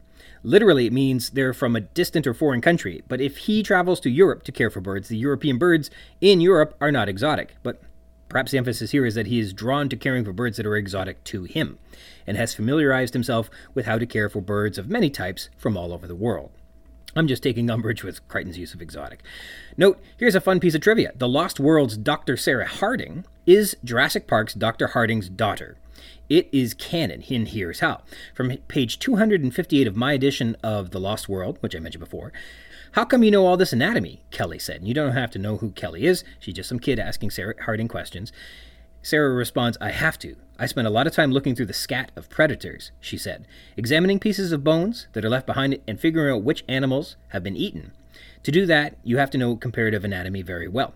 She moved the transducer along the baby's leg, and my father was a vet, she adds. Malcolm looked up sharply. Your father was a vet? Yes, at the San Diego Zoo. He was a bird specialist. But I don't see. Hey, can you magnify this? Her father was named Harding, who was a bird specialist and vet from the San Diego Zoo, and upon hearing this, Malcolm specifically, quote, looked up sharply. This is conclusively an Easter egg hidden in the Lost World, bringing the two novels and the characters and their stories all together and a little more closely in this Jurassic Park universe. All right, that's an aside that's neither here nor there, but it's kind of neat. Going back to the, the story today, Harding first saw Hammond as a peculiar little man whom he had no interest in on page 247, but Hammond's impossible accomplishments presented something truly exotic, a new frontier for a medical ornithologist. Harding had an academic bent, and he was tempted to write the first textbook of veterinary internal medicine, Diseases Dinosauria. We learn he's ambitious, the best in his field, and was basically bored with studying birds. Dinosaurs revitalized his passion, and he's never regretted taking this job. On page 247, the novelty of it all was a great inspiration. He's developed, quote, considerable expertise in handling the dinosaurs medically, but he believes he's the expert and doesn't want to listen to Hammond. After returning the Hypsilophodon to its proper home, he injects Medrine, and it immediately recovers and slowly wakes up. On page 249. Harding and Hammond eventually return to the control room before the end of this chapter, which we know is about 10:30 p.m. When asked by Hammond, Harding asserts that the Rex can feed off of a single sauropod kill for several days, as if they've had some experience with this. I mean, I would suppose one could calculate how much a Rex eats and divide that by the total tonnage of a sauropod and predict how long a kill might last, but that's not quite how this part reads, though. And John Hammond. He has joined Dr. Harding to transfer the animals in the park on page 245. Arnold says that Hammond, quote, loves the latest scientific fad, so he had asked Malcolm to model the system at Jurassic Park on page 245. while moving the Hypsilophodon, Hammond is shouting for the workers to be careful on 246. He sort of argues with Harding over the welfare of the Hypsilophodon and continues to fret over its vitality on page 247. When the Hypsilophodon is returned to her paddock, Hammond appears worried that it's drooling, not hopping, and continuing to show his great concern for the animals, yet there's no mention while they're out in the park that he's looking or scanning the foliage for his grandkids and Dr. Grant. You'd think you'd be sending up a flare or calling out to them, but nope, Hammond's not thinking that way, which is beyond mysterious because it's inhuman. And fully within his character, I guess. Arnold implies that Hammond will be very upset that the Tyrannosaur is being left unmitigated in the sauropod paddock, where she'll surely kill some dinosaurs. Hammond returns to the control room after being out with Harding and paces on page 250, worrying about how many sauropods the Rex will kill. Hammond, though, doesn't want any sauropods killed and wants to go out into the park to stop it. tonight. When Muldoon refuses to go out after the Rex in the nighttime, unarmed, Hammond pulls the Are you forgetting you work for me card? Which always goes over well, and he's rising up and down on the balls of his feet, which he always does when he is angry. He suggests they get the Rex with the tranquilizer darts and wonders where the larger weapons are, and wonders who's to blame that Nedry stole the rocket launcher, but Muldoon won't take any of Hammond's guff, gives him a perfunctory rebuffing, and exits the room. Hammond hates that and chases after him, continuing their argument into the hallway. Workmen! There are plural workmen here, likely two. Harding would be administering the tranquilizer and perhaps overseeing the health of the animals, but the workmen are tying the straps and operating the hoist and driving the flatbed truck. Donald Gennaro. Gennaro continues serving as the audience's proxy, asking questions and giving Arnold and Malcolm reasons to elaborate on things they'd otherwise not be saying on page 245. This time he's curious about the Malcolm effect. When Arnold starts discussing constant change in the inherent instability of living systems, Gennaro becomes a quote straw man sounding board who offers up a few routine fly balls for Arnold to field so we, as readers, can get a greater understanding or explanation about Arnold's argument for living systems on page 247. Again, Gennaro is the reader's proxy, asking questions so, through dialogue, Crichton can explain what's going on and why. Gennaro continues to prompt Arnold for a few more paragraphs, so Arnold's perspective on his argument with Malcolm can be fleshed out fully on page 248. Though when Arnold rather matter of factly says that Malcolm doesn't know what he's talking about, Gennaro responds as any of us probably would. Are you sure he didn't understand all that? He seems pretty clear on the difference between living and non living on 248, but Arnold cuts him off. What's happening now? asks Gennaro in his exposition inducing way as Arnold reveals that they discovered the fences down, indicating the Rex has entered the sauropod paddock on page 250. And upon witnessing Muldoon and Hammond's quarrel over the lack of weaponry to stop the Rex, Gennaro suggests to Arnold, quote, I guess you don't have control of the park yet after all, on page 251, because the Tyrannosaur is unstoppable. Dr. Ian Malcolm, we get a bit of a rundown on Malcolm from John Arnold's perspective a little condescending. Quote, Ian Malcolm is a mathematician specializing in chaos theory. Quite amusing and personable, but basically what he does, besides wear black, is use computers to model the behavior of complex systems. To Arnold, he says he dismissed Malcolm because, quote, he's just another theoretician. Sitting in his office, he made a nice mathematical model and never occurred to him that what he saw as defects were actual necessities on 248. The inherent instabilities in a model are indicative of a living system, he argues. While a little wobble can get worse until the whole system collapses in a mechanical system, they are essential to living systems. They are indicative that a system is healthy and responsive. Arnold is expressly trying to get the phones up and running so they can get Malcolm a doctor on page 249. Hypsilophodons. Uh, this has a green head with dull eyes, and its tongue hangs out of its mouth on page 246.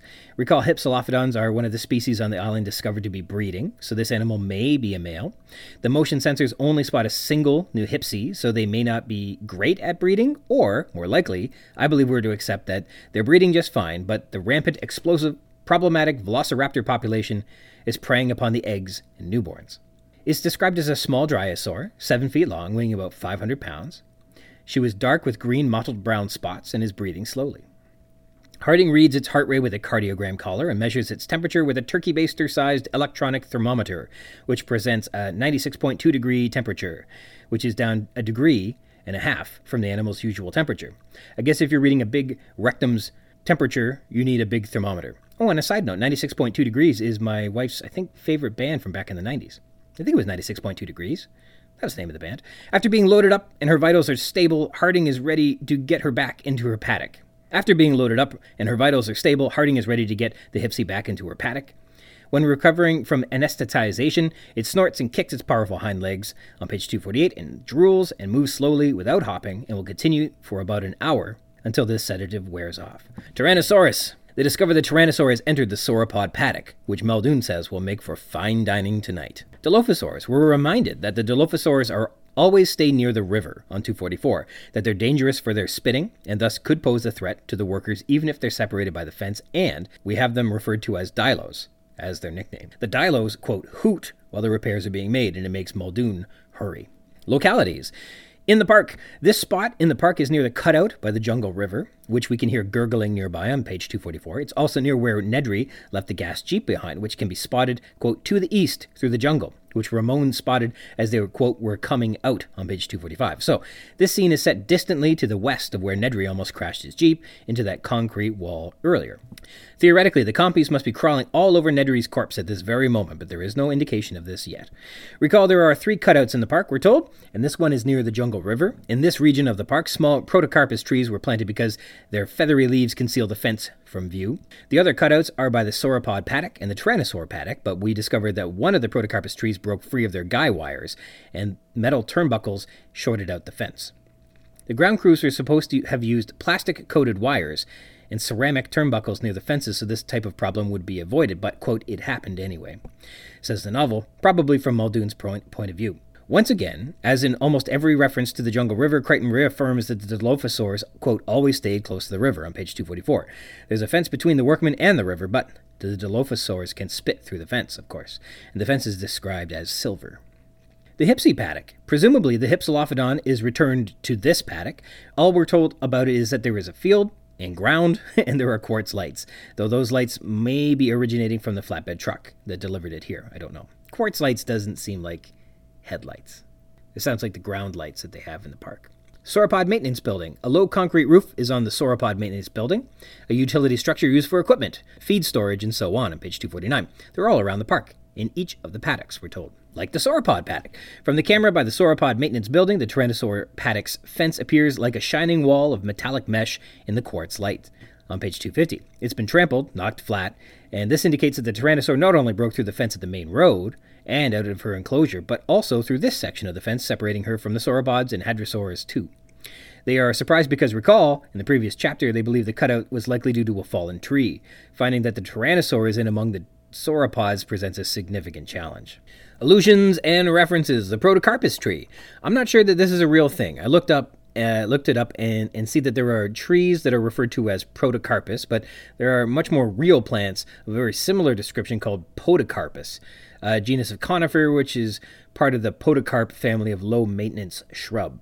So this might be a typo or misunderstanding, or it might be a real plant, but I'm guessing the latter, to be honest. We've seen a few instances where something sounds very close to the real thing, but is just off a little bit like the hemotoxins, which are a real thing, and the helotoxins, which are not real things. It sounds convincing, but doesn't hold up upon a closer inspection. The Malcolm effect. We're finally going to get a bit of an explanation as to what this is. Uh, it's been alluded to twice now by Hammond and Malcolm, and the audience's proxy question asker, Gennaro, who needs to have everything explained to him, is here to ask questions about it. Arnold says expressly, I just told you the park is back in hand, with no catastrophic Malcolm effect. So Arnold's literally tempting his fates now.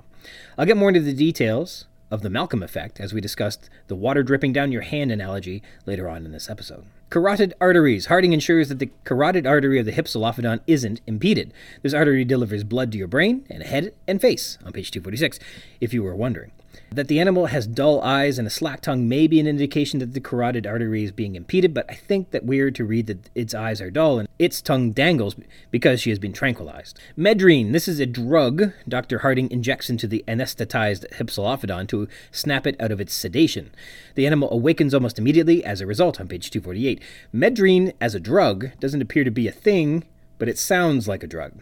There's midodrine that aids with low blood pressure. There's Medrol, which is an anti inflammatory drug, but it appears that Medrine, in and of itself, isn't a thing. Again, Crichton has a medical doctorate. He's preparing to create the show ER with Spielberg while he's writing this manuscript based on his time as a med student. He should know this stuff. So perhaps this was uh, intentional? Recall he called hemotoxins helotoxins and made up beta alkaloids, which were probably beta carboline alkaloids. And most egregiously, he called an injured worker who had been mauled by a velociraptor a sick worker, as if he had somehow shared a toothbrush with someone that had active sorus in its mouth and contracted a mauling that way somehow. Whatever medrine is, it isn't a good illusion or inclusion, and from a med school student, we should expect more from Crichton, I think. Unless there's a good reason to not include specific scientific descriptions of these things for, I don't know, legal purposes. All right, stylistic techniques. Italics, a very fashionable theory. Very trendy to apply to any complex system where there might be unpredictability on page 245. Here, the emphasis is on fashionable, implying that it was unnecessary to apply chaos theory to Jurassic Park. It was only done to be trendy. Constantly, on page 248 stresses Arnold about body temperature changes. The emphasis is a reaffirmation of his confidence in this argument. Colon's use. They had difficulty finding the shortened section at first because there wasn't much to see. Colon. A small protocarpus tree was leaning against the fence on page 244. Here, the colon is used to present an object in the sentence. In this case, it's also an object in the real world, a protocarpus tree. And I feel like a semicolon could also have done this equally well.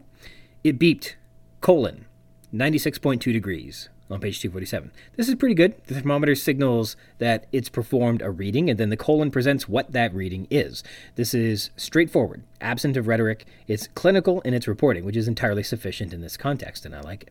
Quote, but to be the first person to care for a whole new class of animals, colon, that was something. 247. Again, the dinosaurs aren't the important part. What's important is presented by the colon, that it's the novelty that has lured Harding. The scarcity, the rarity, the oddity of the work. He was otherwise bored with his career. Uh, apparently, there was nothing new to add to medical care. If you believe that. Quote, Look, colon. When I was working on missiles, we dealt with something called resonant yaw on page 248. So here, the look is introducing an object for Gennaro to observe, in this case, part of Arnold's past work experience. Semicolons. Quote, of course, none of this should have happened. Semicolon. Grounds crews were supposed to use plastic coated wires and ceramic turnbuckles near fences on 244. The semicolon here smacks these two clauses together efficiently. Although he was tired, Arnold was feeling good. Semicolon. He was even in a mood to indulge the lawyer, Gennaro, on 245. Here we have two clauses stuck together. They're related, so it's not unusual to use a semicolon here. Quote, in the late 20th century, veterinary medicine was scientifically advanced. Semicolon. The best zoos ran clinics little different from hospitals on 247. Here, two clauses are sufficiently connected by the semicolon, the second half elaborating well on the premise presented in the first half. She was still breathing shallowly. Semicolon. There was no ocular reflex yet. And here we have two indicators that the tranquilizer is still holding its effect over the specimen, which is what they want because it's a worry that she may wake up prematurely and become challenging to work with, or worse, injure herself trying to escape. The sauropods are big. Semicolon. The Rex can feed off a single kill for several days, says Harding. The statement and then elaboration presented as connected clauses conjoined by the semicolon. Ellipses. But when he learned what Hammond had done, ellipsis, it was impossible to pass up. Here, the ellipsis represents a pause, symbolically representing the pause Harding took when considering Hammond's proposal. This ellipsis re- represents him changing his mind, but it also perhaps represents the omission of restating what it is that Hammond has done. That's not mentioned here. So you're saying, ellipsis, on page 248, offers Gennaro. He is egging Arnold to continue elaborating on his point about living systems. In fact, there's just that third section of fence, ellipsis, on 249. Here, this ellipsis is heavy with dramatic irony. If there were a Malcolm effect possible to plunge the park into utter collapse, it's written in that pause. And we're looking at a big hole in the fence that needs to be repaired to solve this problem. It doesn't get any worse with the next ellipsis. We're turning the camera now to get a look at the fence. Ellipsis. That empty space as we wait holds some tension in it too. What are we going to see? Well, it's the size of the hole the Tyrannosaur came through. M dash. Well, they should be careful, M dash, says Hammond when he's interrupted, cut off by Harding, who says they are being careful as if he were snapping back at his boss. The M dash suggests that he's snapping back at Hammond, and the italics further suggest he's emoting strongly, again, like he's snapping back at his boss, which I think is great, but there is no exclamation mark. Who snaps back at someone without exclamation? Apparently, Harding does? I don't prefer this reading, but I think we have to take it as Crichton presents it. Harding sort of is pleading, or maybe even whining to Hammond. But they are being careful. Can't you see? I really prefer the snappy comeback where he's more defiant. Now he just feels wimpy. But I think it's in alignment with what Crichton intended.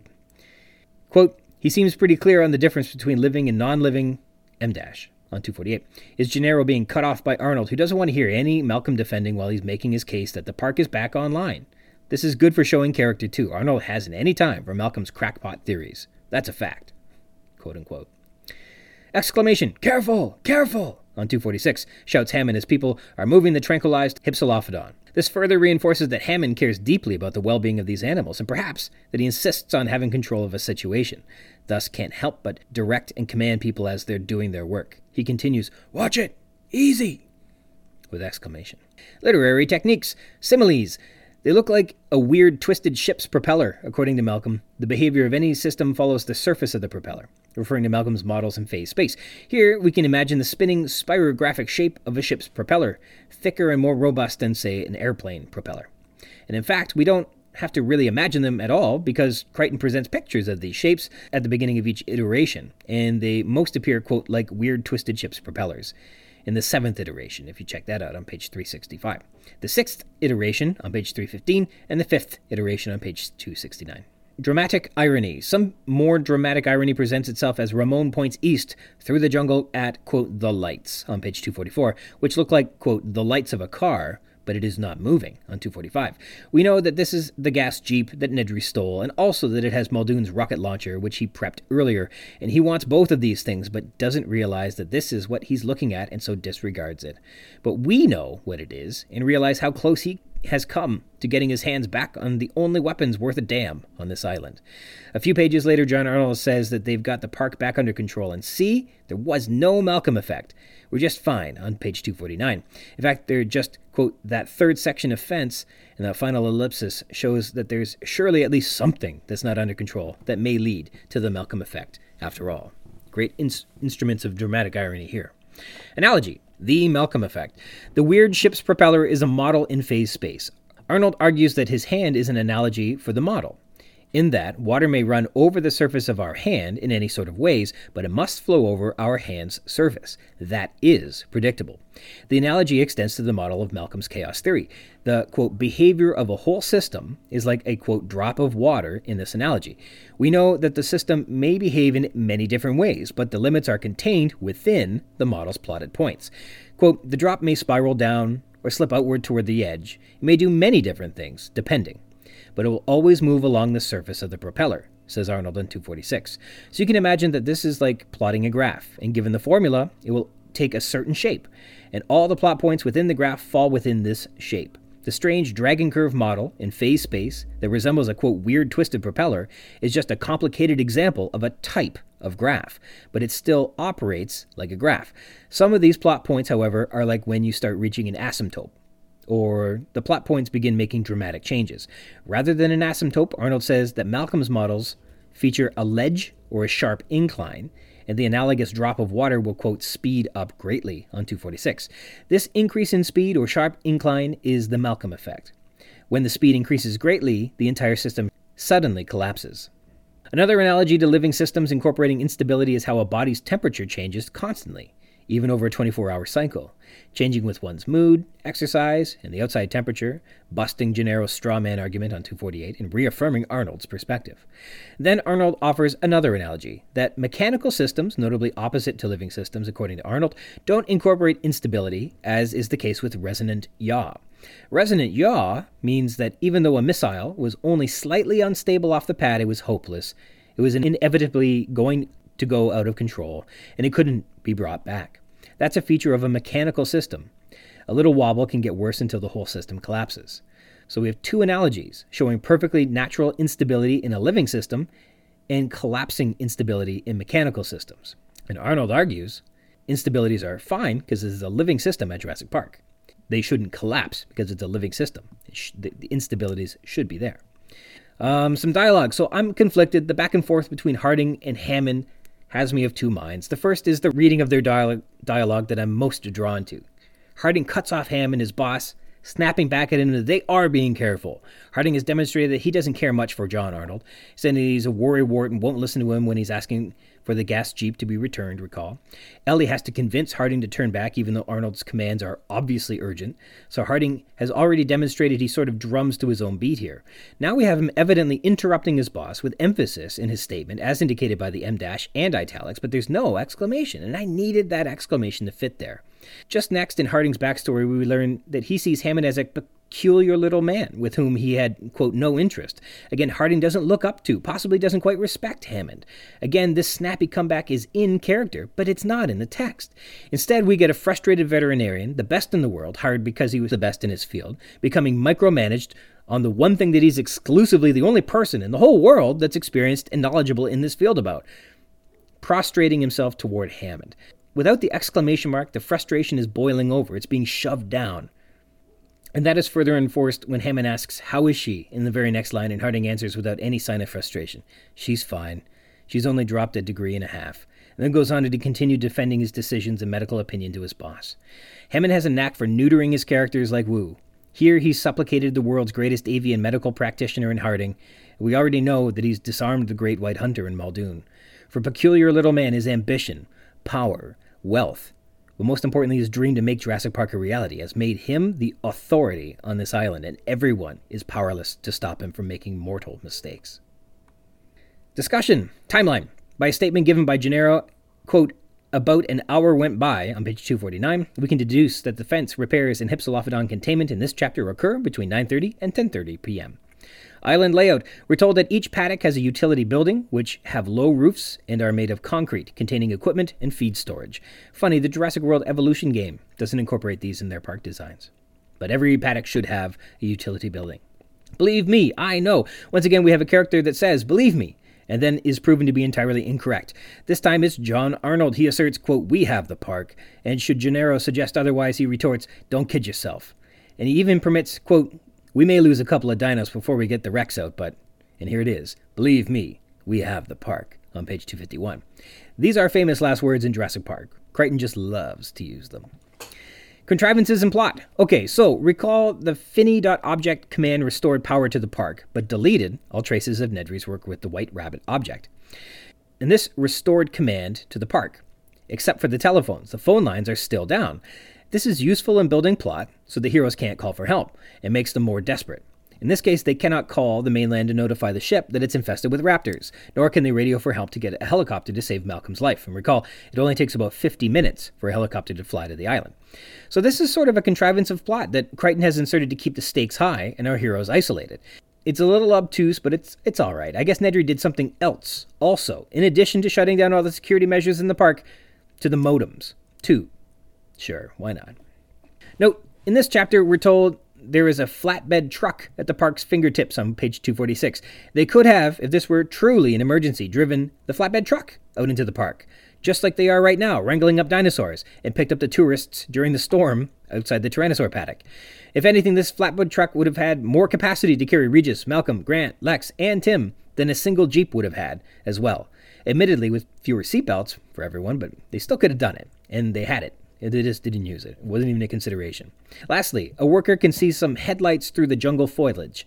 We can recall that Nedry almost nearly crashed into the concrete barrier, missed slamming into it by, quote, a foot, as we're told on page 194, and it was very dramatic. Back in episode 36, Nedry.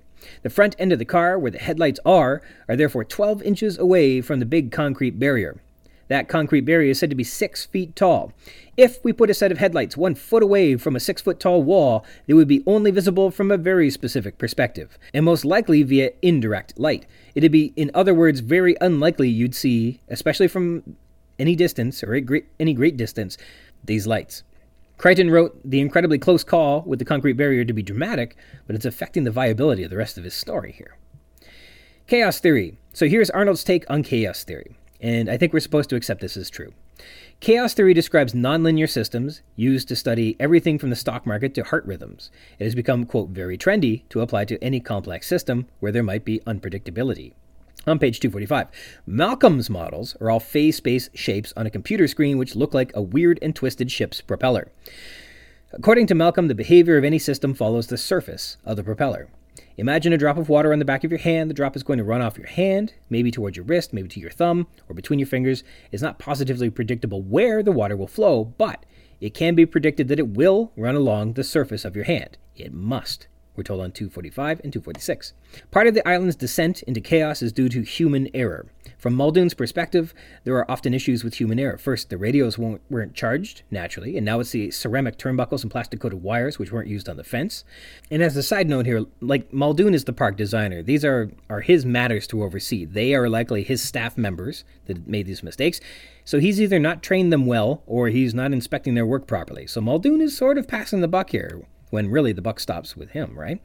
Finally, we get to the point I've been waiting for regarding chaos theory, and ironically, it comes from Arnold, who doesn't abide by chaos theory. Arnold says living systems are not like mechanical systems, they are never in equilibrium, they are inherently unstable. They may seem stable, but they are not. Everything is moving and changing. In a sense, everything is on the edge of collapse, on page 247, we're told. To step out of the conversation for just a second here, this is the subject of entropy. Entropy is an invisible force that brings disorder. Entropy is always tugging away at anything that's created to be in order. It's like building a tower out of blocks. Those blocks are put in order, but literally nothing is going to keep those blocks in the tower shape, whereas it feels like almost everything else around it is just a moment away from causing it to collapse. This is kind of like the invisible force of entropy. Sometimes that collapse is a shake in the floor, a gust of wind, some jerk little brother, but that tower, built in order, is going to come down. But the tower is a thing. Jurassic Park is discussing systems in this chapter. Entropy tugs away at everything that's been put in order, like Jurassic Park. Here in Jurassic Park, systems are affected by instability, but Arnold argues that living systems embrace instability, adapt, and find balance. It's in their nature, whereas mechanical systems which experience instability crash and burn. Arnold is speaking to this concept of Everything is moving and changing, and says, in a sense, everything is on the edge of collapse. Arnold offers the analogy of instability in a living system and how, quote, little wobbles are essential to a living system, as these wobbles are natural corrections in response to a natural world which is constantly changing. It's how living systems survive, creating what we observe as a natural balance. And recall, we'll have the topic of equilibrium appear later in this novel in terms of animal populations. The wobbles, quote, mean the system is healthy and responsive these wobbles and recorrections are are the, the living system dealing with entropy, pulling away at it. He counters with the analogy of instability in a mechanical system, which leads to catastrophe or collapse. His main argument is that Jurassic Park is a living system, not a mechanical system, and instability and natural corrections are essential for a responsive, successful living system. Instability must be expected, and recall the lesson from chaos theory is often that resiliency and preparations to be responsive to challenges is what makes a healthy system. Therefore, Ian Malcolm's observation that this is an unstable system is incorrect, but his interpretation uh, that a living system can't survive with instability is false. Instability, according to Arnold, is essential for a living system. Arnold believes Malcolm is treating this like a mechanical system and so has disregarded Malcolm's paper. Which I guess leads us to our last comment here on on Arnold and his opinions here. The subject is hubris. Please allow me to defer much of this section to the seventh edition of M. H. Abrams' Glossary of Literary Terms to be as enlightening as possible. And stay tuned, there are some really fascinating details coming up. So, Arnold's surety in the control mechanisms at Jurassic Park, his extreme confidence in the park's operations in spite of Malcolm's warnings, and especially his total disregard for Malcolm's calculations for the park are his great pride. I feel like hubris gets a little misunderstood or overused, generally speaking, and as well tragedy for that matter. So let's just get a little bit more specific, literarily speaking. Hubris is specifically an element of tragic tales. Tragedies commonly reach, quote, a disastrous conclusion for the protagonist, as primarily articulated by the Greek dramatic critic Aristotle. The story's tragic endings should arouse pity and fear for the purposes of catharsis of such emotions in the consumer. That is, you should feel pity and fear for the protagonist, and then feel better about your ability to face pity and fear when tragedy strikes your life later on. This is an opportunity to gain some sort of quote life experience from a drama to help you better navigate tragedy later in your life. For this purpose, drama can be incredibly important. When we say we love art, we're really saying we love art's ability to deliver us catharsis. So, the tragic hero is the one who is best, according to Aristotle, at arousing our pity and terror and is described as being neither thoroughly good nor thoroughly bad, but a mixture of both. It would make for an interesting exercise to consider which characters are good, bad, and neutral in that sort of Dungeons and Dragons alignment system sort of way for this novel. The quote tragic effect will be even greater if the tragic hero is quote better than we are, in a sense that he is of a higher than ordinary moral worth. He is exhibited as suffering a change in fortune from happiness to misery because of his mistaken choice in an, of an action, to which he is led by an error in judgment called hamartia, by ancient old Aristotle, which means his tragic flaw. Getting close to identifying John Arnold as one who may experience tragedy due to his hubris. So, hubris is pride or overwhelming self confidence which leads a protagonist to disregard a divine warning or to violate an important moral law. So, can we consider John Arnold an Aristotelian tragic hero who falls victim to his own hubris? Well, he is really neither good nor bad. He suffers some change in fortune from happiness to misery due to mistakes he's made, i.e., disregarding Malcolm's warnings, as well as not realizing that the park was running on auxiliary power. That was his mistake, too. He exhibits hubris, pride, and overwhelming self confidence, leading him to disregard a divine warning or violate an important moral law. And by this extension, Ian Malcolm is either serving as a divine warning or an important moral law. And that's a really interesting concept. Is Malcolm representing an important moral law? Or is he providing a divine warning? Because, guys, if Malcolm is the agent of a divine warning, and he dies at the end of this novel. Recall the Costa Rican government, quote, did not even permit the burial of Hammond or Malcolm on page 398. There's a whole Christ mythology to consider with the Ian Malcolm character. And then Malcolm returns from the grave for the sequel. My mind is like Jiffy Pop on the stove right now. a Christ analogy of Ian Malcolm must be looked into more closely, but at another time. Let's focus back on John Arnold. The quote, divine warning could also be the deus ex machina of that severe tropical storm that couldn't be predicted, a natural occurrence which challenges the living system before returning to balance, or as the novel calls it, equilibrium. So, yes, these elements of a tragic hero are present, but they're a bit incomplete. I don't believe Arnold ever realizes that he's suffering due to the mistakes he's made. He's not lived long enough to see the error of his ways, and so as readers, we don't get that immersive experience of seeing his fatality as a moment of fear and pity. Fear, yes, it's horrifying for sure, but not pity, which is sort of like a he should have known better moment. But more importantly, it's I should have known better moment, which we don't get from him. Also, he's not the protagonist or lead character in the novel, meaning these actions of his don't necessarily make this novel a tragic story in a pure Aristotelian sense. And that's fine. Crichton adopts elements of tragedy and the concept of hubris, but he's not telling a tragic story. The readers won't come away with any sense of pity or catharsis from this. But maybe you will. I don't know. Which characters do you pity? I pity Ed Regis and Henry Wu more than I do John Arnold. Maybe even Dennis Nedry. All right, this has been a long one, guys. Thanks to my special guest, Robbie Dorman. Thank you so much for coming back and uh, sharing more of your experiences with us. Uh, and I want to sign off to everybody who's listened to this as well. Uh, thank you for joining me today. If you want to read along in the book and add some thoughts to what we've been discussing on the show, or be a guest on the show and chat with me about anything you like about Jurassic Park, you can do that by connecting with me I'm at Ryan S. Rogers at gmail.com. If you'd like to be a guest, drop me a line and we can try and set something up. We can rehash, tear down, gush over, and chit chat about any part of the book, or also not the book, all you'd like. Jurassic Parkcast is part of the Spring Chickens banner of amateur intellectual properties, including the Spring Chickens Funny Pages, Tomb of the Undead graphic novel, the Second Lapse graphic novelettes, the Infantry, and the worst of them all, the King Street Capers. You can find links to all that baggage in the show notes or by visiting schickens.blogspot.com or finding us on Facebook at facebook.com slash spring chicken capers, me, I'm on Twitter at Rogers Ryan22. Thank you dearly for tuning in to the Jurassic Park cast, the Jurassic Park podcast where we talk about the novel Jurassic Park, also not that too. Until next time.